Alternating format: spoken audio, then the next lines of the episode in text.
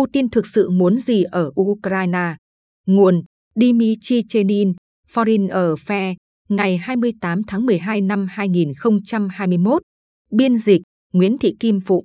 Bản quyền thuộc về dự án nghiên cứu quốc tế. Nga đang tìm cách ngăn NATO mở rộng, chứ không phải muốn sáp nhập thêm lãnh thổ. Trong những ngày cuối cùng của năm 2021, Nga đã đưa ra cho Mỹ một danh sách các yêu cầu mà nước này cho là cần thiết để ngăn chặn khả năng xảy ra xung đột quân sự quy mô lớn ở Ukraine.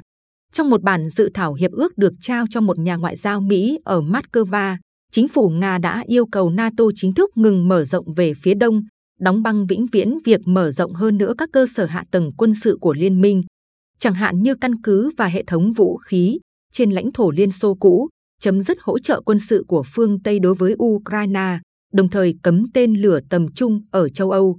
Thông điệp họ đưa ra là không thể nhầm lẫn, nếu những mối đe dọa này không thể được giải quyết bằng ngoại giao, Điện Kremlin sẽ phải dùng đến hành động quân sự. Những lo ngại này đã trở nên quen thuộc với các nhà hoạch định chính sách phương Tây, những người suốt nhiều năm qua đã đáp trả bằng cách lập luận rằng Moscow không có quyền phủ quyết đối với các quyết định của NATO và cũng không có quyền yêu cầu phương Tây ngừng gửi vũ khí cho Ukraine. Cho đến gần đây, Moscow vẫn miễn cưỡng chấp nhận lập luận đó. Nhưng giờ đây, dường như người Nga đã quyết tâm thực hiện bằng được các biện pháp đối phó nếu yêu cầu của mình không được đáp ứng. Quyết tâm đó được thể hiện qua cách họ trình bày bản hiệp ước với Mỹ và thêm một hiệp định riêng với NATO. Giọng điệu của cả hai văn bản này đều rất sắc bén. Phương Tây chỉ được cho một tháng để phản hồi, theo đó tránh khả năng xảy ra đàm phán kéo dài mà không có kết quả. Thêm nữa, cả hai bản dự thảo đã được công bố gần như ngay lập tức sau khi chúng được gửi đi, một động thái nhằm ngăn chặn Washington làm dò dỉ và bẻ cong các đề xuất. Nếu Tổng thống Nga Vladimir Putin hành động như thể ông là người trên cơ trong tình thế bế tắc này, ấy là bởi vì ông quả thật có ưu thế. Theo các cơ quan tình báo Mỹ, Nga có gần 100.000 quân và rất nhiều vũ khí hạng nặng đang đóng ở biên giới với Ukraine. Mỹ và các nước NATO khác đã lên án các động thái của Nga, nhưng đồng thời cũng thể hiện rằng họ sẽ không bảo vệ Ukraine, quốc gia không phải là thành viên NATO, và giới hạn các hành vi trả đũa chỉ bao gồm các biện pháp trừng phạt Nga. Tuy nhiên, các đề xuất của Moscow trông giống như một cuộc ra giá mở, hơn là một tối hậu thư.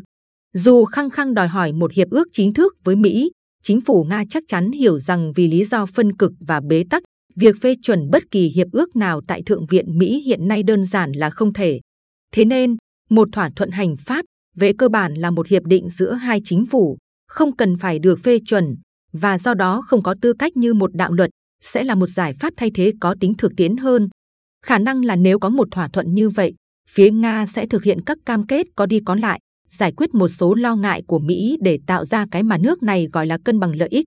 Cụ thể, Điện Kremlin có thể hài lòng nếu chính phủ Mỹ đồng ý chính thức đóng băng dài hạn quá trình mở rộng NATO và cam kết không bố trí các tên lửa tầm trung ở châu Âu.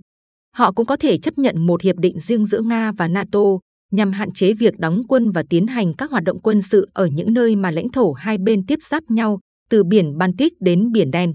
Tất nhiên, đó là một câu hỏi mở để chờ xem liệu chính quyền Biden có sẵn sàng can dự nghiêm túc với Nga hay không. Tại Mỹ, sự phản đối đối với bất kỳ thỏa thuận nào trong số này cũng sẽ ở mức cao do tính phân cực chính trị trong nước.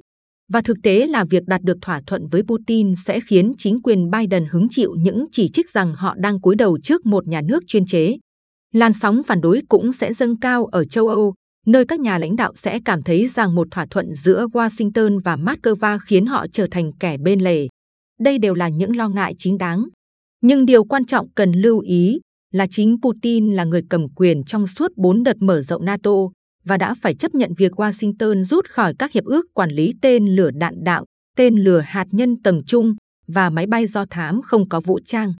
Đối với ông, Ukraine là chốt chặn cuối cùng. Vì Tổng tư lệnh quân đội Nga đang được các quan chức an ninh và quốc phòng của ông ủng hộ, và bất chấp việc công chúng Nga lo sợ một cuộc chiến có thể nổ ra, Putin cũng không vấp phải sự phản đối nào ở trong nước về các chính sách đối ngoại của mình. Quan trọng hơn cả, ông chắc chắn sẽ không để bản thân bị xem là một kẻ khoác lác. Tóm lại, Biden đã đúng khi không bác bỏ ngay lập tức các yêu cầu của Nga và thay vào đó ủng hộ chính sách can dự.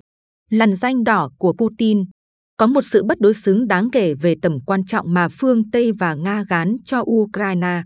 phương Tây đã mở rộng triển vọng trở thành thành viên NATO của Ukraine kể từ năm 2008, nhưng lại chẳng có thời gian biểu chính thức để kết nạp. Sau năm 2014, thời điểm Nga chiếm Crimea từ tay Ukraine và bắt đầu hỗ trợ các chiến binh thân Nga ở vùng Donbass của nước này, thật khó để biết liệu chính phủ Mỹ sẽ cho phép Ukraine gia nhập NATO như thế nào. Bởi rốt cuộc, sẽ có rất ít sự ủng hộ của công chúng Mỹ đối với việc triển khai quân đội chiến đấu tại Ukraine. Washington đã cam kết với Kiev một lời hứa mà cả hai bên đều biết là không thể giữ được. Ngược lại, Nga coi Ukraine là lợi ích an ninh quốc gia quan trọng và tuyên bố sẵn sàng sử dụng vũ lực quân sự nếu lợi ích đó bị đe dọa. Sự sẵn sàng huy động quân đội và sự gần gũi về địa lý với Ukraine giúp Moscow có lợi thế hơn so với Mỹ và các đồng minh. Điều này không có nghĩa là Nga sắp xâm lược Ukraine. Dù báo giới phương Tây có xu hướng mô tả Putin là người liều lĩnh, trên thực tế, ông rất thận trọng và toan tính, đặc biệt là khi sử dụng vũ lực. Putin không sợ rủi ro. Các chiến dịch tại Chechnya, Crimea và Syria là bằng chứng cho thấy điều đó. Nhưng trong suy nghĩ của ông, lợi ích phải lớn hơn chi phí. Ông sẽ không xâm lược Ukraine đơn giản chỉ vì các nhà lãnh đạo của nước này có định hướng thân phương Tây. Tuy thế, vẫn có một số kịch bản có thể thúc đẩy Điện Kremlin điều quân đến Ukraine. Năm 2018, Putin đã công khai tuyên bố rằng nỗ lực của Ukraine nhằm giành lại lãnh thổ ở Donbass bằng vũ lực sẽ dẫn đến một phản ứng quân sự. Có một tiền lệ lịch sử cho việc này. Năm 2008, Nga từng phản ứng quân sự trước một cuộc tấn công của Voxia vào nước Cộng hòa Ly Khai Nam Ossetia. Một lần danh đỏ khác là việc Ukraine gia nhập NATO hoặc cho phép bố trí các căn cứ quân sự và hệ thống vũ khí tầm xa của phương Tây trên lãnh thổ của mình. Putin sẽ không bao giờ nhượng bộ điểm này. Tuy nhiên, hiện tại, Mỹ và các thành viên NATO khác hầu như đều không ủng hộ Ukraine gia nhập liên minh. Đầu tháng 12 năm 2021, các quan chức Bộ Ngoại giao Mỹ nói với người Ukraine rằng tư cách thành viên NATO của quốc gia họ khó có thể được chấp thuận trong thập niên tới. Nếu NATO tăng cường lực lượng của mình ở các quốc gia thành viên phía đông, điều đó có thể gia tăng quân sự hóa tại một ranh giới mới của châu Âu, chạy dọc theo biên giới phía tây của Nga và Belarus. Nga có thể bị kích động và sẽ đặt nhiều tên lửa tầm ngắn hơn ở Kaliningrad, khu vực lãnh thổ không tiếp giáp ở phía cực tây của Nga, nằm giữa Ba Lan và Litva. Ngoài ra, một liên minh quân sự chặt chẽ hơn với Belarus có thể gây thêm áp lực lên Ukraine. Moscow cũng có thể công nhận các nước Cộng hòa Nhân dân tự xưng là Donetsk và Luhansk và tích hợp chúng thành một thực thể địa chính trị mới cùng với Nga và Belarus. Tác động địa chính trị của những diễn tiến này có thể vươn ra xa hơn, ngoài châu Âu, nhằm chống lại các biện pháp trừng phạt kinh tế và tài chính quyết liệt hơn của phương Tây, vốn để ngăn Nga xâm lược Ukraine, hoặc là vì hậu quả của hành động đó. Moscow có thể sẽ phải dựa vào Bắc Kinh, quốc gia cũng đang chịu áp lực ngày càng tăng của Mỹ. Tổng thống Putin và Chủ tịch Tập Cận Bình giờ đây đang thảo luận về các cơ chế tài chính để bảo vệ đất nước của họ khỏi các lệnh trừng phạt của Mỹ. Trong trường hợp đó, chuyến thăm Trung Quốc trong Thế vận hội mùa đông tháng 2 năm 2022 của Putin có thể không chỉ là một lời chào xã giao. Sau đó, Mỹ rất có thể sẽ chứng kiến quan hệ hữu hảo Trung Quốc-Nga trở thành một liên minh chặt chẽ hơn, với hợp tác kinh tế, công nghệ, tài chính và quân sự đều đạt được những tầm cao mới. Trò chơi đổ lỗi Lời đe dọa sử dụng vũ lực của Putin xuất phát từ sự thất vọng của ông với một tiến trình ngoại giao bị đình trệ. Nỗ lực của Điện Kremlin nhằm lôi kéo Tổng thống Ukraine Volodymyr Zelensky đạt được thỏa thuận về vấn đề Donbass, vốn đã từng rất hứa hẹn hồi cuối năm 2019, đã trở nên vô ích. Zelensky, người đã giành chiến thắng áp đảo trong cuộc tranh cử tổng thống với tư cách là một ứng cử viên hòa bình, là một nhà lãnh đạo đặc biệt thất thường. Quyết định sử dụng máy bay không người lái có vũ trang ở Donbass của ông vào năm 2021 đã làm gia tăng căng thẳng với Moscow, ở thời điểm Ukraine đáng lẽ không nên khiêu khích nước láng giềng. Không chỉ có giới lãnh đạo Ukraine mới bị Moscow cho là có vấn đề, Pháp và Đức đã nỗ lực để đạt được một giải pháp ngoại giao nhằm giải quyết bế tắc giữa Nga và Ukraine. Nhưng hai quốc gia châu Âu này, những nước trung gian bảo đảm cho các thỏa thuận Minsk năm 2014 và 2015, được cho là mang lại hòa bình cho khu vực, đã không thành công trong việc thúc đẩy Ukraine đạt được một thỏa thuận. Tổng thống Đức Frank-Walter Steinmeier khi đó còn là ngoại trưởng, thậm chí không thể khiến Kiev chấp nhận một thỏa hiệp sẽ cho phép bầu cử diễn ra ở Donbass. Tháng 11 năm ngoái, người Nga thậm chí còn công bố thư từ ngoại giao riêng giữa ngoại trưởng của họ, Sergei Lavrov, và những người đồng cấp Pháp và Đức để minh chứng rằng các cường quốc phương Tây hoàn toàn đứng về phía chính phủ Ukraine.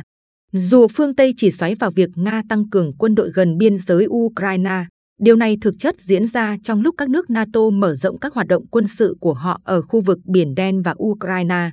Hồi tháng 6, một tàu khu trục của Anh đã đi qua vùng lãnh hải ngoài khơi Crimea mà London không công nhận là thuộc về Nga, kích động người Nga bắn về hướng của họ.